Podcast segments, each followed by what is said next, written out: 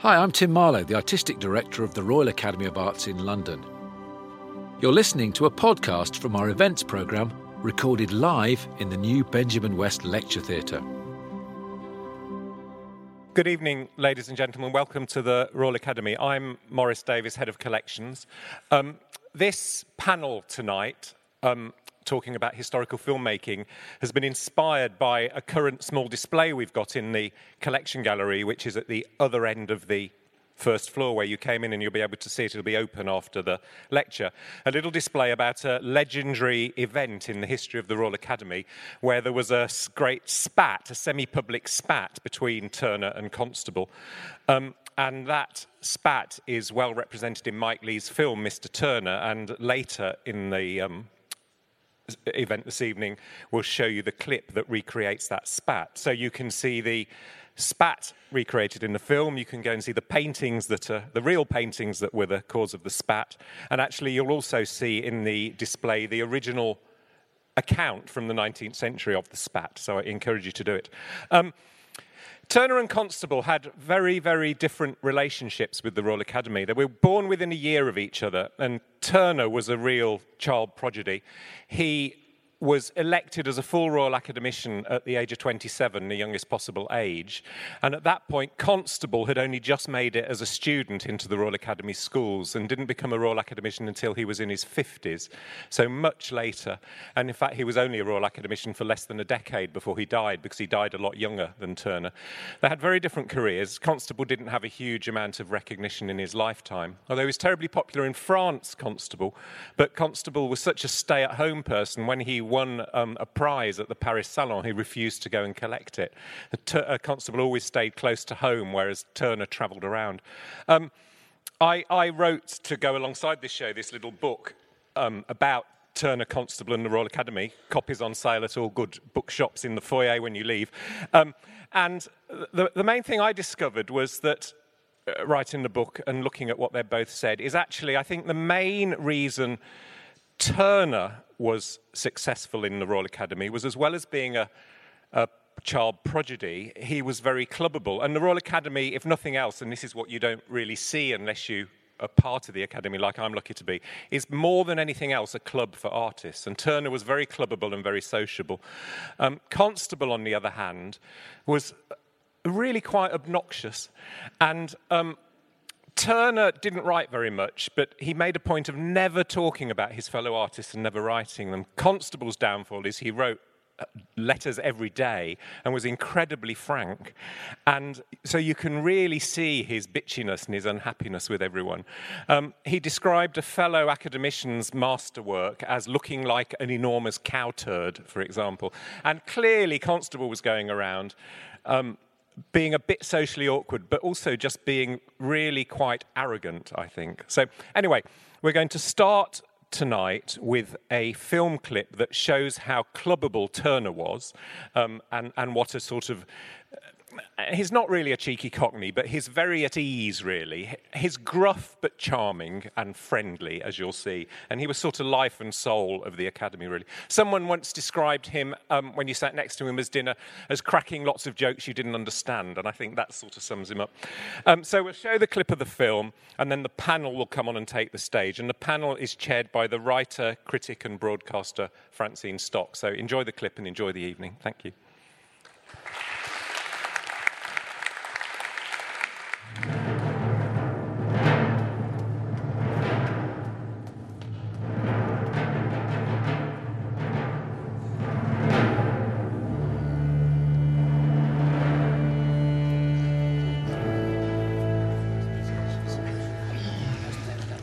Good morning, Mr. Turner. Morning to Billy Gussie. Good day, delighted you could join us. Damn fine spectacle this year, Billy. Mm-hmm. Aha! Very fine day to you, Mr. Stoddard. What? Mr. Turner, sir.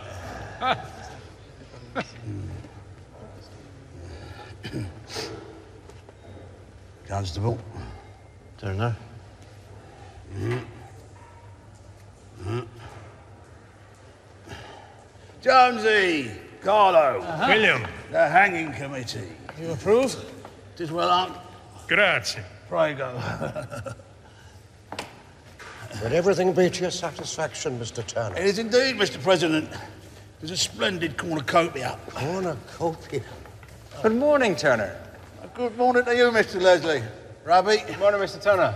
My other piece, where is it located? We placed it in the anteroom. The anteroom. Oh. Mr. Carew! Turner. Stanley. Well, Mr. Turner, sir. Is it for His Majesty? Indeed. I hope it meets his expectations. It will. Grout. Mr. Turner. Good evening, ladies and gentlemen, and welcome to this discussion. We have a most fantastic panel here who have worked together on both Mr. Turner and Peterloo, and it's wonderful to have this opportunity to be able to discuss both sort of process and also the wider principles of making films on historical subjects. So can I introduce immediately, here on my left, we have Jacqueline Riding, the historian, who is also author of Peterloo, The Story of the Manchester Massacre.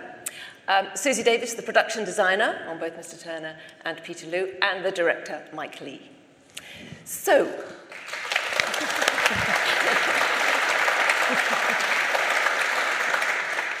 And we've just seen that clip from Mr. Turner, which so beautifully sets up his position in the artistic establishment in such an economical and beautiful way.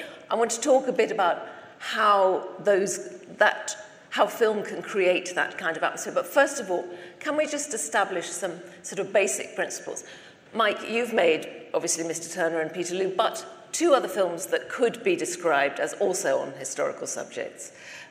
Which is Topsy-Turvy of the Gilbert and Sullivan era, and Vera Drake. And I wonder, when you're thinking about these films to start with, is it a different process from tackling a contemporary topic?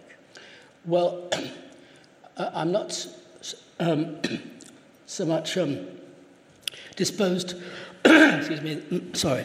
I'm not so much disposed to, just for the minute, to talk about the question of process, but thank you. But more the principle and the approach and the reason.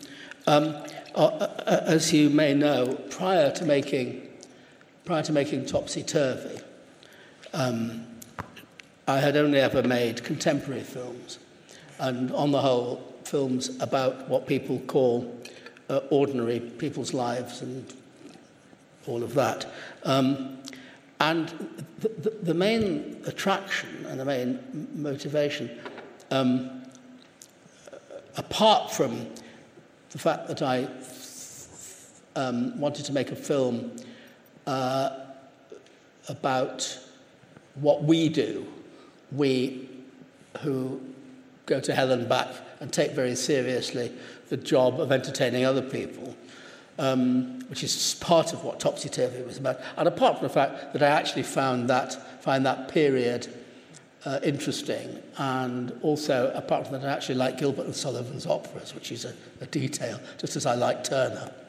The main thing in doing it was to say, well, having established making these films which look at characters in a real way, look at people in a real way, where you actually see people not in a kind of idealised chocolate box way, such as period movies invariably do, but not always. By looking at the people, these folk creating these comic operas in the theatre of the 1880s, was actually looking at people doing a job of work, taking it very seriously, having their own conflicts, but to look at them with the texture and the detail, in exactly the way that we've been making contemporary films, and bring that world to life in that way. That was the sort of one of the motives for making the film. And of course, what we've done is exactly the same thing in the subsequent films that we three have made together, Mr. Turner and Peterloo. Obviously, you mentioned Vera Drake. I mean, unlike Topsy-Turvy and Mr. Turner and Peterloo, Vera Drake isn't actually based on actual specific historical characters. It's, of course, it is about a backstreet abortionist, and it's set in 1950. It's very much about the principle of what those lives were about. But so in a way, the kind of, and it is about working class life and so on, but still the same principle was important, that, you know, just because it's a period film, it doesn't mean that you can be let off the hook of making it real and exist in a three-dimensional way with all the, as it were, the warts and all that is what we are all about, we people. So at what stage does the collaboration between the three of you, and of course many other people, also start? But you presumably are there right from the beginning. You also, Susie? Yeah, I come on probably a little bit after Jackie, when Mike's probably started rehearsing fully with his actors and developing his story. True, but in fact, of course, we knew we were going to make a film about, yep, in both cases. Mm-hmm. So, I mean, you were, as designer, I mean, we got a language on the go, including with Jackie, pretty early on, basically. Yeah, yeah. I mean, we, in a way, there's nothing we might tell you about this that you would find particularly extraordinary. I mean, it's about research. It's about looking at stuff. It's about finding out about stuff. It's understanding stuff. And I mean, what Jackie's very good at in helping me is to sort out the wheat from the chaff, to distill the material so that we can, Peterloo, for example, starts with the Battle of Waterloo in 1815 and it ends with the Peterloo Massacre in 1819. So on paper, the film spans 4 years. Now, there's no way when you're watching it, you think 4 years are going past. It's a great cheat. It's a sleight of hand. You know, we've distilled down and missed out a zillion things that happen in those 4 years, so that we deal with the essence of the thing. And obviously, a proper, fully fledged, fully paid up, grown up historian like Jackie, whose main characteristic is she leaves no stone unturned, and will tell you absolutely everything there is about it. That's great, and then it's about distilling it and deciding what to leave in and what to miss out. I mean, with Mr. Turner, again, the main decision was what stage of Turner's life to deal with. I mean, Turner's whole life, and I'm sure lots of people here have read about, know about Turner, his whole life is interesting from the point when he was born with a mad mother and a barber father in Covent Garden, etc.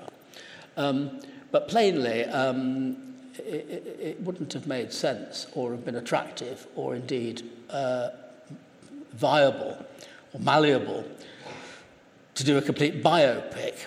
So it's about making a decision about where to come in on it and where to, So we came in when he's already very much a fully formed grown-up and take him through to his death. And that liberates us and gives us a structure and leads us into what to look at and what not. I mean, we talked before ever we got to the stage of... that you referred to at the beginning of my being in rehearsal for 6 months with the actors and all of that. I mean, you knew all kinds of pretty difficult tasks to perform. You knew you had to not only produce a lot of paintings that look like paintings, but you had to. We had to make Turner look like he was painting paintings. We had to have. You found somebody who was very good at painting Turners, who could paint Turners and half-finished Turners and three-quarter-finished Turners and all the rest of it. And you invented a brilliant way of coating printed images with varnish to make them look like oil paint. Giving all the tricks away. All those things. They're not going to do that. So, you know, but we did a lot of preparation, but a lot of research, really. Well, the extraordinary set, amongst many extraordinary sets for Mr. Turner, was the RA itself, which you've just seen a clip of. And I was amazed when we turned up to Wentworth Woodhouse in the Yorkshire countryside, near Rotherham, and walked into this palace of a place, and then you walk into the great marble hall on the Piano Nobile, and you walk straight into the Royal Academy. You walked into the shell with all the paintings all on it and stuff, and you'd created that room within another room, which was just magnificent.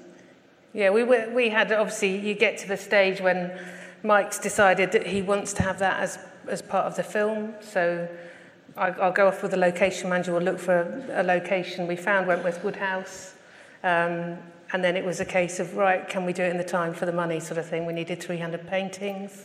How are we going to do that? We assumed, did we not? It was interesting, I think. I don't know.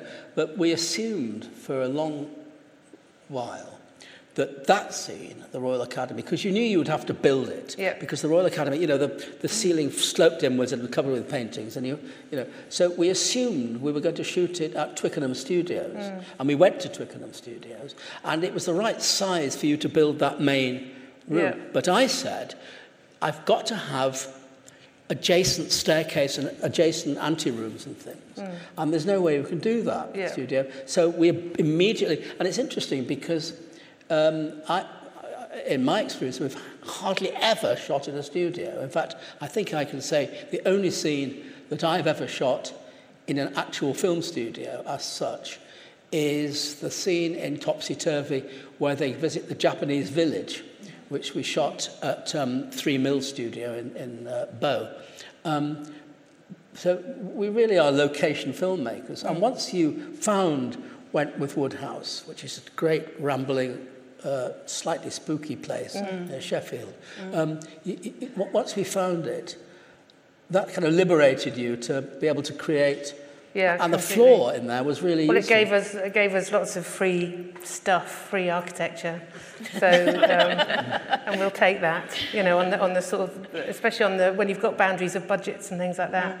So but also the beauty was we found in our research some of the invoices from the construction crews from the Royal Academy Summer Exhibition, and they actually built scenery for the exhibition, and we found the sort of size and scale, and it fitted exactly in the ballroom at Wentworth. So things started falling into place. That was at the Royal Academy Archives, the Library Archives, wasn't it? Yeah, we did a lot of research here. The Royal Academy here were incredibly helpful. I mean, the library was thrown open as much as they wanted to all of the actors playing art, and all the actors who are playing artists are all actors who can paint, all of them, with the exception of Timothy Spall. We had a jolly good go at it, I have to say. The library was thrown open to people, and they could come the research was fantastic because people found, you know, reference to their own artists and so on and so forth. It was the academy here were incredibly supportive. And we turned up to one of the sessions with the actors, the 17 actors that were playing Royal Academicians or associates, and Mark Pomeroy, the archivist, had got out all the information that the archive had on the various artists. So Turner, it started off with Turner at one end, with boxes piled up high like this, and it went down the line until it got to the far end. I can't remember which artist it was, but you opened up a little box file, and it says, there's nothing on this artist. So, right. So some of the actors became, because they obviously went off and borrowed in, because they had... It was part of the process to do research and so on. And some of them became world experts on lesser-known Royal Academicians as a result of the work that they did on Mr. Turner. And, of course, the same thing is true of Peterloo, in the sense that people, you know, as I often say, I mean, this kind of stuff can only be done with very intelligent actors, and there are great numbers of intelligent actors. There are also a lot of profoundly stupid actors. In fact, some of them are really thick, and none of those are ever in my films. But the ones that are intelligent and are also character actors, so they really don't just play themselves in a narcissistic way. They are really good at doing characters. They really, on both films, Mr. Turner and Peter, they really, again, got stuck into the research and, you know, discovered all sorts of things which they brought to the table. Yeah, because Peterloo, I mean, they're both so ambitious, both of those films so ambitious in different ways. I mean, with Peterloo, you've got to create the whole of St. Peter's Field in Manchester. You've got to... That was a thing, wasn't it? Well, it was looking for free architecture again, so... Yeah. Because so that's... But I mean, you've... Especially when you're going to have sequences of that length, and it's going to be such an important thing. That has got, everything's got to be right about it. And I imagine, particularly, you know, with Mike's method, the absolute authenticity really important.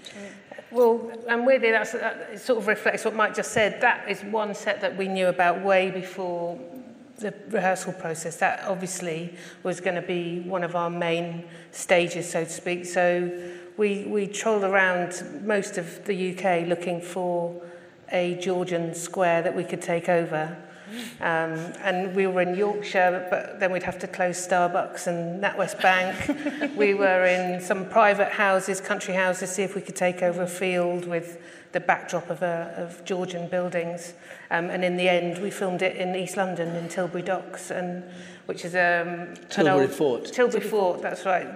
It's an old historic England site.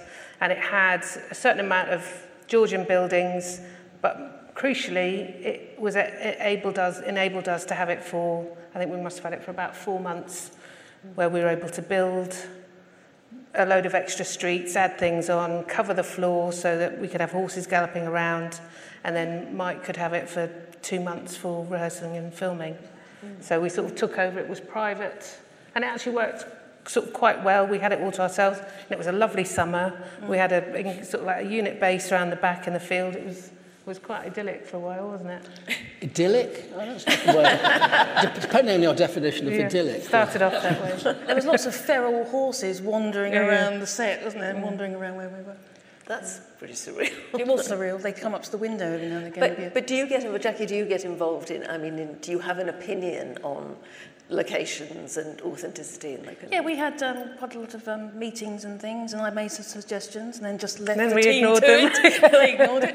And then we had these, particularly with the House of Lords, we had quite a lot of group sessions on the. It's so useful to have Jacqueline there as a phone a friend. You know, would this work? Could this happen? It was. Yeah.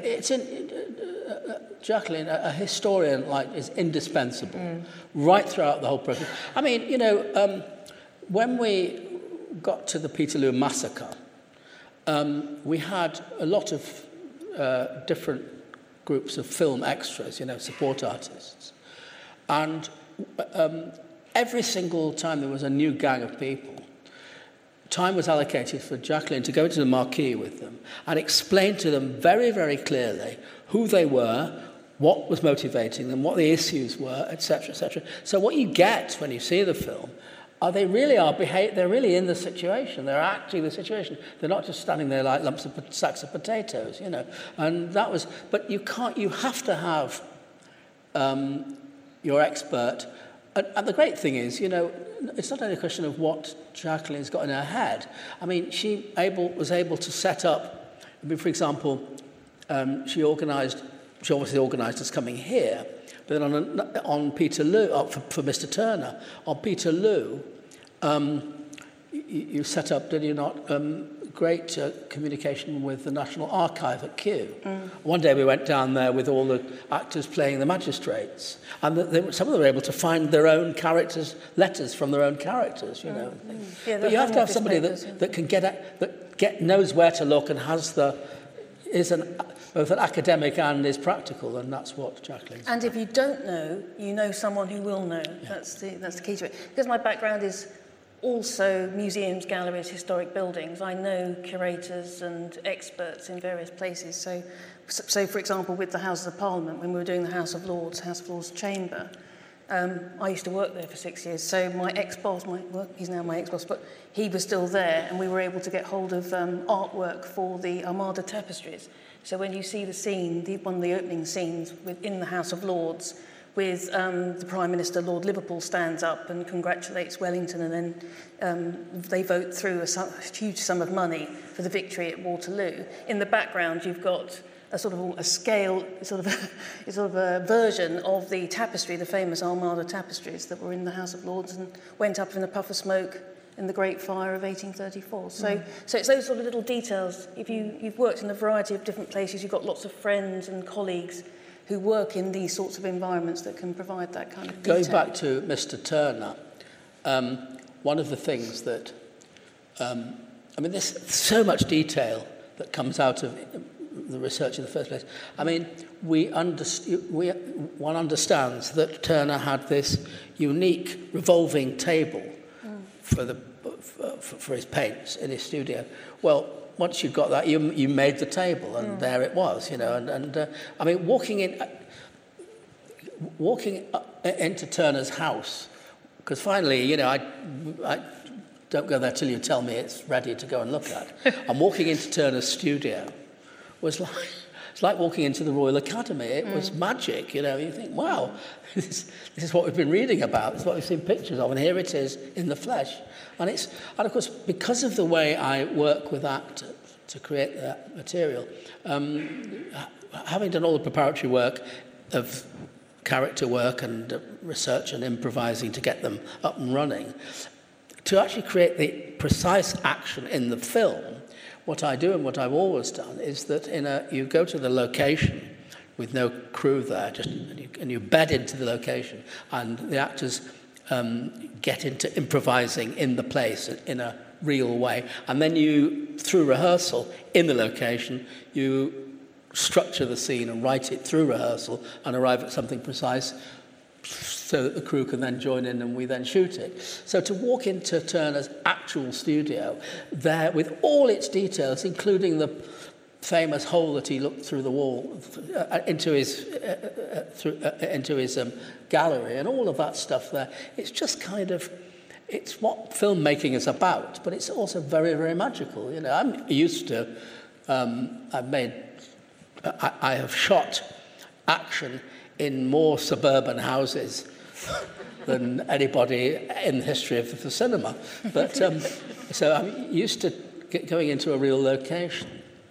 But to go into this invented real location, which is just more real than anything, is immensely stimulating. Although sometimes it must be a problem for you, Susie, that if you're working with, whether potentially there's so much detail and so much research, there has to come a point where you go, no, we have to keep this sort of elemental to a degree, otherwise it'll be too much for people. Absolutely. There comes a point in the research where you sort of put it on the back burner and you let it inform and inspire, because we're making a cinematic, dramatic piece. We're not making a documentary, so to speak, of Turner. So it was, we absolutely try and be really authentic during the research, and are very serious about honouring the scale, the history, and all of those sort of things. But there definitely comes a point where you go, right, park that, what's the story we have to tell, and then you bring the bits in. So there's certain ambiguities, absolutely, and obviously, I'm making it today in 2012 sort of thing, so I'm using modern techniques, and that's part of the fun as well, the smoke and mirrors to, you know, half the frames in the Royal Academy are plastic.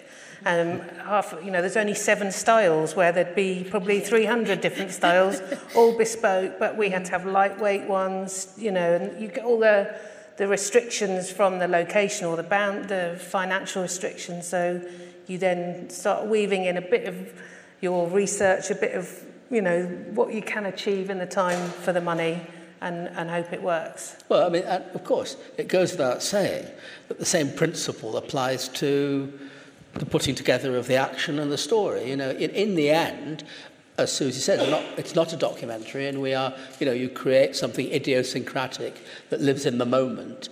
And, you know, as I've said many times, if we got into a time machine and we went back to Turner's world, or we went back to Peterloo massacre, we would discover without any shadow of doubt that the world we'd created bore absolutely no resemblance to the real thing, no, other than perhaps in some visual... yeah, of course, yeah. Of course, of course. But it's, it is about doing what Susie calls putting it behind you and saying, OK, we're now... motivated, we're informed, we're if you like, we're conditioned now to create freely something which, well, you know, we've done the donkey work, we've got it in our DNA, so to speak. Let's now freely create something which lives in the moment and isn't weighed down with being academic.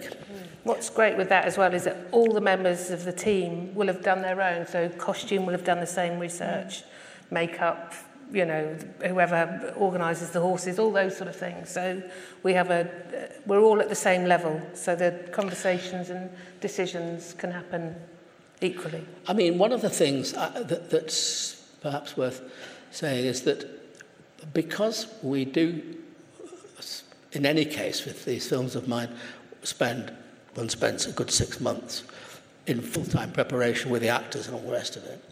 And these two films are no exception. Parallel to that, you've got everybody preparing. Production design, costume design, as Susie says, everybody. And we're all therefore communicating and sharing so that by the time we get to the shoot, we really have developed an ensemble of... a creative ensemble. And it is the case with many films that that just doesn't happen. I mean, you know, it's a very much last-minute thing, isn't it? And it's not, there isn't that collective communication and preparation. Mm. Yeah, because some productions, they don't even know who their leading person is going to be until 2 days beforehand. Or and just from an actor's point of view, yeah. I mean, we haven't got Jacqueline Durran here, who's a brilliant, brilliant costume designer who did both of these films. And you know, on many a film, an actor will show up for a costume fitting with some sort of idea of the character they've read in a script. And the costume designer will say, well, you're going to wear this. And the actor will think, well, it's actually it's not what I had, it doesn't feel right. But anyway, that's that. And you sometimes people are, on the first day, put into a costume that they haven't really, you know, they're uncomfortable with. And not to mention... You know, character A has been married to character B for 50 years, and there's a relationship, but they've never actually, the actors have never met before, you know, all that stuff. And without our being too self-congratulatory or smug about it, though, of course we are both of those things, the truth is that it gives us time to prepare not only the actors, but everyone together, so that they're really... And that includes, you know, involvement with the cinematographer, Dick Pope, the sort of probably shot all of my films since 1990, and, you know, tests a shot, which everyone's involved in and all the rest of it. So we really are... on the same page before we start. And, you know, no one should make any mistake about it. When you start shooting a film, there's no question, if you are serious, you will feel as though on day one, as though you've never shot a film at all. It's very insecure making. I mean, one of the things that was profoundly obvious, but still we had to make the decision, was that there was no way. I mean, there was some suggestion when it came to Peterloo, for some practical reasons that I actually can't even remember, that maybe we should shoot the massacre first. It would have been crazy, because by the time we got to that very elaborate and complicated thing, we'd spent a considerable number of weeks shooting all the rest of the film, and we were kind of warmed up. We were, you know, we were tuned up, so to speak. So having this sort of ensemble on the go is a great bonus.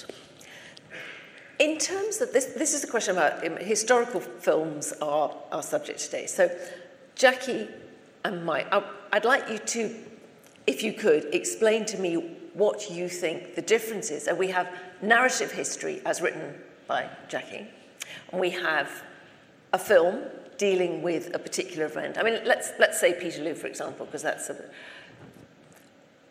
Are they trying to do different things completely, and if so, what?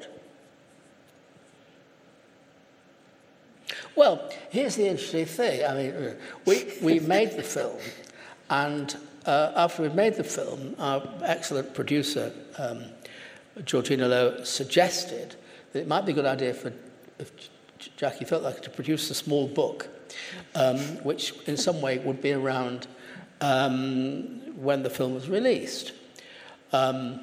Jackie set about doing it. The only thing, she didn't produce a small book, she produced a very big book. and it's a great book. And there are other books about Peterloo, which obviously we'd read and all of them, and talked to lots of experts and all the rest of it. I would say that the film and the book are completely different things, because the book really is a very detailed historical account. The film is not, in that sense, a detailed historical account at all. As we've already said, it isn't a documentary. I'm much more concerned, and indeed of necessity must be concerned, to get to the essence of the thing, to get to the spirit of the thing, the fundamental meaning of it, the resonance, and the political... in this particular case, the political I don't know how to put it, the political currency of the thing. So in that sense, plainly, they are two different things. I mean, a book is a thing to be read as long as it takes you in the way that we read books. I mean, we're talking about a 2.5-hour film, which does need to hold you and entertain you for 2.5 hours, and is cinematic, and et cetera, et cetera. So by definition, they cannot be the same thing.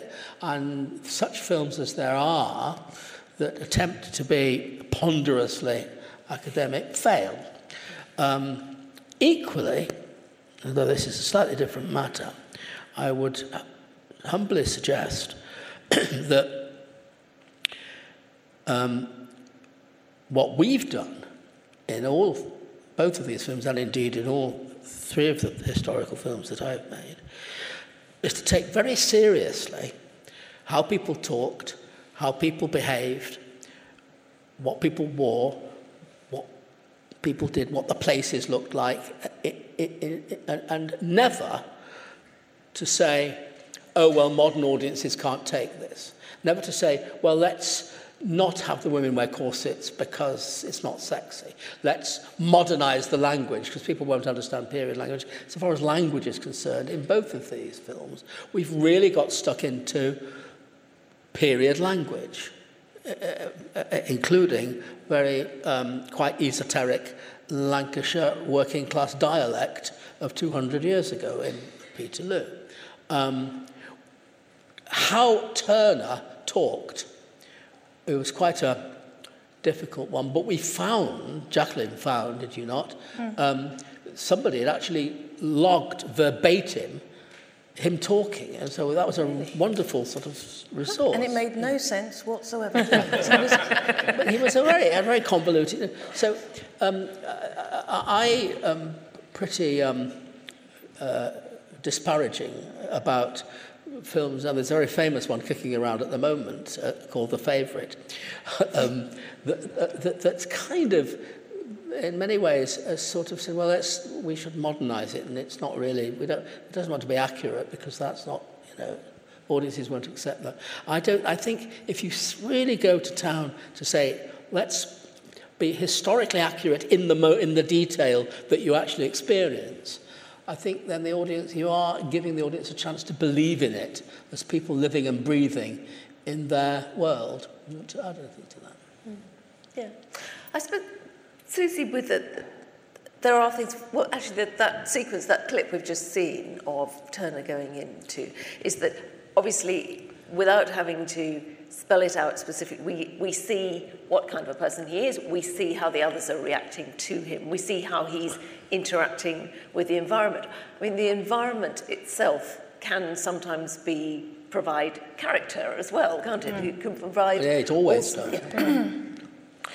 And particularly in Mike's films, we're able to bring more character, I think, to the design, because I get to speak to the actors beforehand. The actors are the script. So, for instance, I was able to talk to Tim about his, you know, his life, how he expected his character to live, you know. And I do this the same with all, we have what we call actor surgery where we'll chat about the characters, and I'll ask, if you needed a new kitchen table, where would you get it from? And their answer will help me inform the rest of quite a lot of their house. So they might say, you know, I'll get it from, I'll get one made bespokely. So, you know, start to know the sort of class or and how they speak about that. Someone will say, what's a kitchen table? Someone else will say, I'll get it from, you know, off the guy down the road, or, you know, I'll go and steal it. And all those sort of answers, you start building up layers and layers. So the authenticity of their environments, I think, become much richer and enable us to create these worlds where you can go through the front door, up the stairs, to, all in one composite set, so that Mike can have it as a sort of whole stage for the place. A real place, yeah. I mean, just as a detail of that, I mean, it's important to say that in consulting actors, sharing with actors in that way, I mean, we're not talking about actors randomly say, I mean, by the time it gets, the actors have done all the research and the character work, and collaborated with me to do that. And then we communicate about it as well. It's a very much a, and then Jacqueline is always there for us to refer back to, always in the hope that she's not going to give us 4 tons of printed material to read by tomorrow morning. I'll try and summarise it. But, yeah, that's her only fault, actually. Too much information. Yeah. Well, I mean, there must be a point, I mean, do they ever say, back off, you know? There's a moment, isn't there, when we might say, right, stop researching, everyone stop. Because I think particularly with Tim Spall, with Turner, as we know, Turner, there is so much information on Turner. The shelves are groaning in the Royal Academy's library with all the books on Turner. And it just gets to the moment, your brain is so full of everything and you're so desperate to find more. At some point, you've just got to stop. And I think that's the case for everybody to an extent. Once you start working on the film, there's more research that's required anyway. So you keep going with the research, because as things come up, I mean, when the dialogues are starting to be rehearsed and improvised and then rehearsed and so on, you're there sort of doing research on language, with Peterloo, with the Lancastrian dialect language. So looking at encyclopedias from the 19th century where these fabulous vicars go off into the countryside because they've clearly got nothing better to do, and interview locals in the villages where that village will have a particular word for something, and then they write it all down in these fabulous encyclopedias. And so we were using those during the course of the dialogue, when the dialogue was being sort of created. And also there's political speeches. And the speeches that came direct from Hansard, so the scenes that are in the Parliament, you actually have the original speeches, the Hansard speeches. But also the political speeches people made at rallies and things, yeah. Even the sort of the hotheads, as we call them, the working-class lads who are political speakers as well.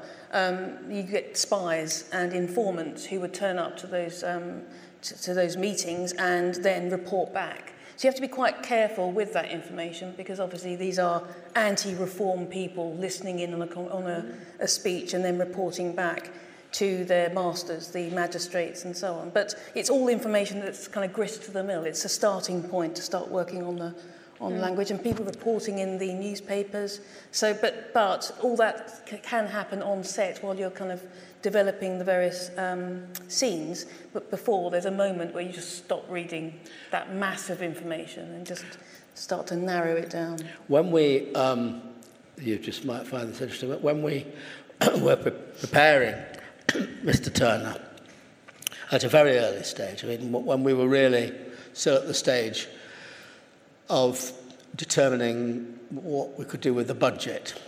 I, up to that point, you'll both remember, I had said, beyond any question, we had to see Turner in Venice, because Turner's expeditions to Venice were profoundly important. The work was important, the whole experience of Venice was important, and of course, from a cinematic point of view, it seemed to me absolutely essential. But also, the tension between this guy, this character, and Venice would seem. And I said, yeah, there's no way we can ever make this film if he doesn't go to Venice. And, well, I'm sure everybody in this room has been to Venice. I mean, if you walk across San Marco and you buy a coffee at Florian's, it'll cost you half your mortgage. I mean, and that's without taking a whole film crew there, taking over the whole of Venice, converting into early 19th century, getting the light where you want it, etc., etc. I mean, it was... I mean, you would have to have a budget 100 times the size of the budget that we actually had to make the whole film. And finally, the producer said, you have a choice. You either don't go to Venice, or you don't make the film, you know. And so he doesn't go to Venice in the film, which is a great shame. Do you think of it as a responsibility that, I mean, particularly with something like Peterloo, that actually, okay, we now have got the anniversary coming up and there is more being said around this, your book, of course, now, and other books as well, but this was something that actually was not that well known in this particular age. Do you feel a responsibility with any historical film based on real events? Well, that this may be the only entrance point that some people have to that. Yes, yeah. Of course. I mean, inevitably. And to not feel a sense of responsibility would in some way... Well, let me just... in a way, I'm perhaps disposed to answer that question in a slightly different way. I mean, I, by instinct, as a natural... tendency, have feel a sense of responsibility, whatever the film, a contemporary film that we're making up, you name it, Secrets and Lies, Naked, it doesn't make any difference. You know, you have a responsibility in the sense that you are being serious about this world that you are investigating and sharing with the audience. And, you know,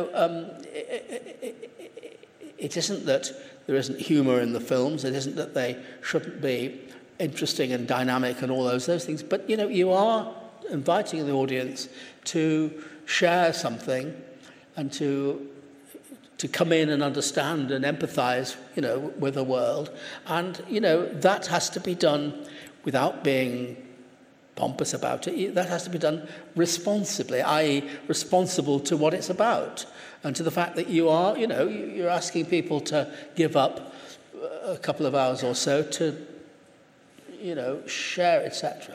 So in exactly the same way, if you're saying, well, this happened in 1819 with all the implications, you know, of course, that is a responsibility at some level. And to be, and at the risk of being obvious, the thing of... we want to say, well, one is not responsible for that, then it would liberate you to make a very random, arbitrary and probably irrelevant film, really. And I don't think that would make any sense, really. Do the subjects that you tackle, the history subjects, as it were, do they have to have, for you, a contemporary resonance? It's a question with no necessary answer, because any film that anybody makes can only be experienced now, whenever now is, by the audience, and the audience can only understand the film, empathise with the film, decode the film in terms of their own experience now in the modern world. So it can only have contemporary resonance. In fact, if you said, well, could you make a film with no contemporary resonance? I don't know what that would be, because that is when you're going to see it now, you know. So in a way, therefore, Francine, that sort of, it sort of looks after itself, really, I would say. I mean, the fact, however, is that if you then happen to make a film about the Peterloo massacre, and the flaunting of democracy, etc., etc., and you happen to complete it at a time that coincides with a complete breakdown of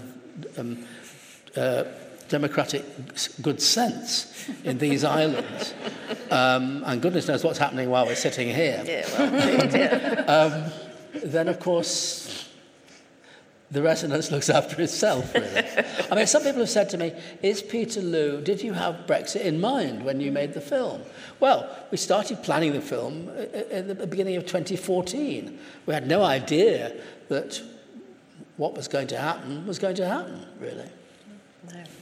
So let's move a bit towards one of the reasons why we're all here at the moment is that these two paintings, that the Constable and the Turner, are being seen opposite one another in the collection up here. This obviously is an important incident in Mr. Turner. This spat, this argument, this disagreement, this sort of controversy at the time, is it absolutely settled what it was? Do we know? Well, the event itself, what we like to call the red blob caper, occurred, is only mentioned in one anecdote, and it was only published after everybody concerned was dead. So you have to be you have to deal with that as one would deal with that. I mean, in that, if you agree that the anecdote, if it did actually happen, what I found absolutely fascinating when we were having to recreate it and animate it and actually make sense of it, as an art historian, it did make me really challenge how the anecdote, as it's always been interpreted, certainly until recently, it really made me challenge that interpretation. The interpretation is that when Turner puts the red splot onto the canvas, and Constable says he has been here and fired a gun, everyone's interpreted it as Constable accepting that Turner is the superior artist, and that in that simple process, that simple act of putting the red splot onto a reasonably monotone painting, he had blown out of the water, as it were, visually, the larger canvas, overwrought to an extent, canvas by Constable. When we were we were having to recreate it and to animate it and make sense of it, more to the point, that interpretation just doesn't work. Because in my opinion, and you can see it for yourself, the paintings they'll have degraded to an extent, inevitably, from 200 years or whatever, since they were painted. But nonetheless, I think when you see them facing each other, I would defy you to think that the Helvetulus by Turner could in any visual sense blow the amazing canvas by Constable out of the water. So in the way, I completely agree with that, I would say this, completely agree with the interpretation from the movie point of view, because it makes it a visual joke that you see Constable sort of slapping on the red, the vermilion tint, and Turner sort of stands behind him and grunts a bit and then walks off. And then he comes back and puts the splot on the canvas as a joke, you know, that you are using too much red on your canvas. It's a kind of... And it turns out that in reality, it's almost certain that Turner was doing this as an act of revenge, because the year before, in the Great Exhibition, Turner had a painting hung in a prime spot, and Constable was on the hanging committee, and he removed it and put his own painting in Turner's place, in the place of the Turner. And so I think Constable was just waiting for Turner to wreak his revenge on him, and it happened the following year. So that's how I interpret it and see it. And I've since published on this with the Paul Mellon Centre. You can see my full explanation of my current thinking. But so I don't disagree with the anecdote as such, and I think we animated it brilliantly, and it absolutely works, I think. And in the seeing that and the process of doing that, I think you just have to rewrite art history and say that's why it happened, not the way that art historians have tended to describe it. I mean, I also think that Turner had a sense of humour and Constable didn't. Well, that is true. You know, that is true. That, in fact, you referred to that in your opening remarks. Yeah. Whatever else you can say about it, I mean, Turner was definitely taking the piss. I mean, that's what he was doing. Yeah. It was a gag, in a way. And I think to try and interpret it in a broader or profounder way, other than the event in relation to what happened the previous year, I think is investing it with more significance than it probably deserves. But Susie, I'd like your opinion on what you think the blob does. I mean, you know, artistically, what does the blob do? I'm on Jackie's side. This is, yeah, this absolutely. It was the combination of that red colour. You know, yeah. Turner was obviously at the forefront of all the new colours, and I think he just got the next new colour there and was showing off. Yeah, absolutely. But the technical thing about the blob is that next door to the scene with the actual great room of the Royal Academy, there was a canvas with lots of red splots on it, which because he had to get it just right, twist it, and then pull it out, because it has to be a really theatrical, quick gesture. He can't be faffing around with it and all that kind of thing. He has to kind of do it cleanly, walk away. But the other thing that you had to do was mix the paint so that it was had. We could wipe it off and do it again and again and again and again and again and again. Yeah. So it was mixed. The vermilion was mixed with washing up liquid, wasn't it? Yeah. To thin it right out, so you could. It still had the strength of colour, but then he could wipe it. And I think the canvas all had a very thick varnish on it so that we could clean it off, and you couldn't see that we'd had a few But I think it was an artwork in its own right, that little red splots all over this thing. With the Tim Spall was doing this countless... And everyone had a go as well, didn't they? Everyone had a dip. Yeah, because it looks really easy. It's really great fun. Yeah. We also had, as well as Jackie as a research... our research leader. Genius, yeah. We had there's a painter who taught Tim how to paint, and who in fact was there when it was anything that involved actual painting, and he was very good at being able to, you know, and so that canvas with lots of practice red blobs on it in the other room was very much under his aegis too. That Tim Wright. Tim Wright, yeah. Who is a portrait painter. Yeah. Mm-hmm. We are out of time now, but thank you to Jackie, to Susie, and to Mike as well.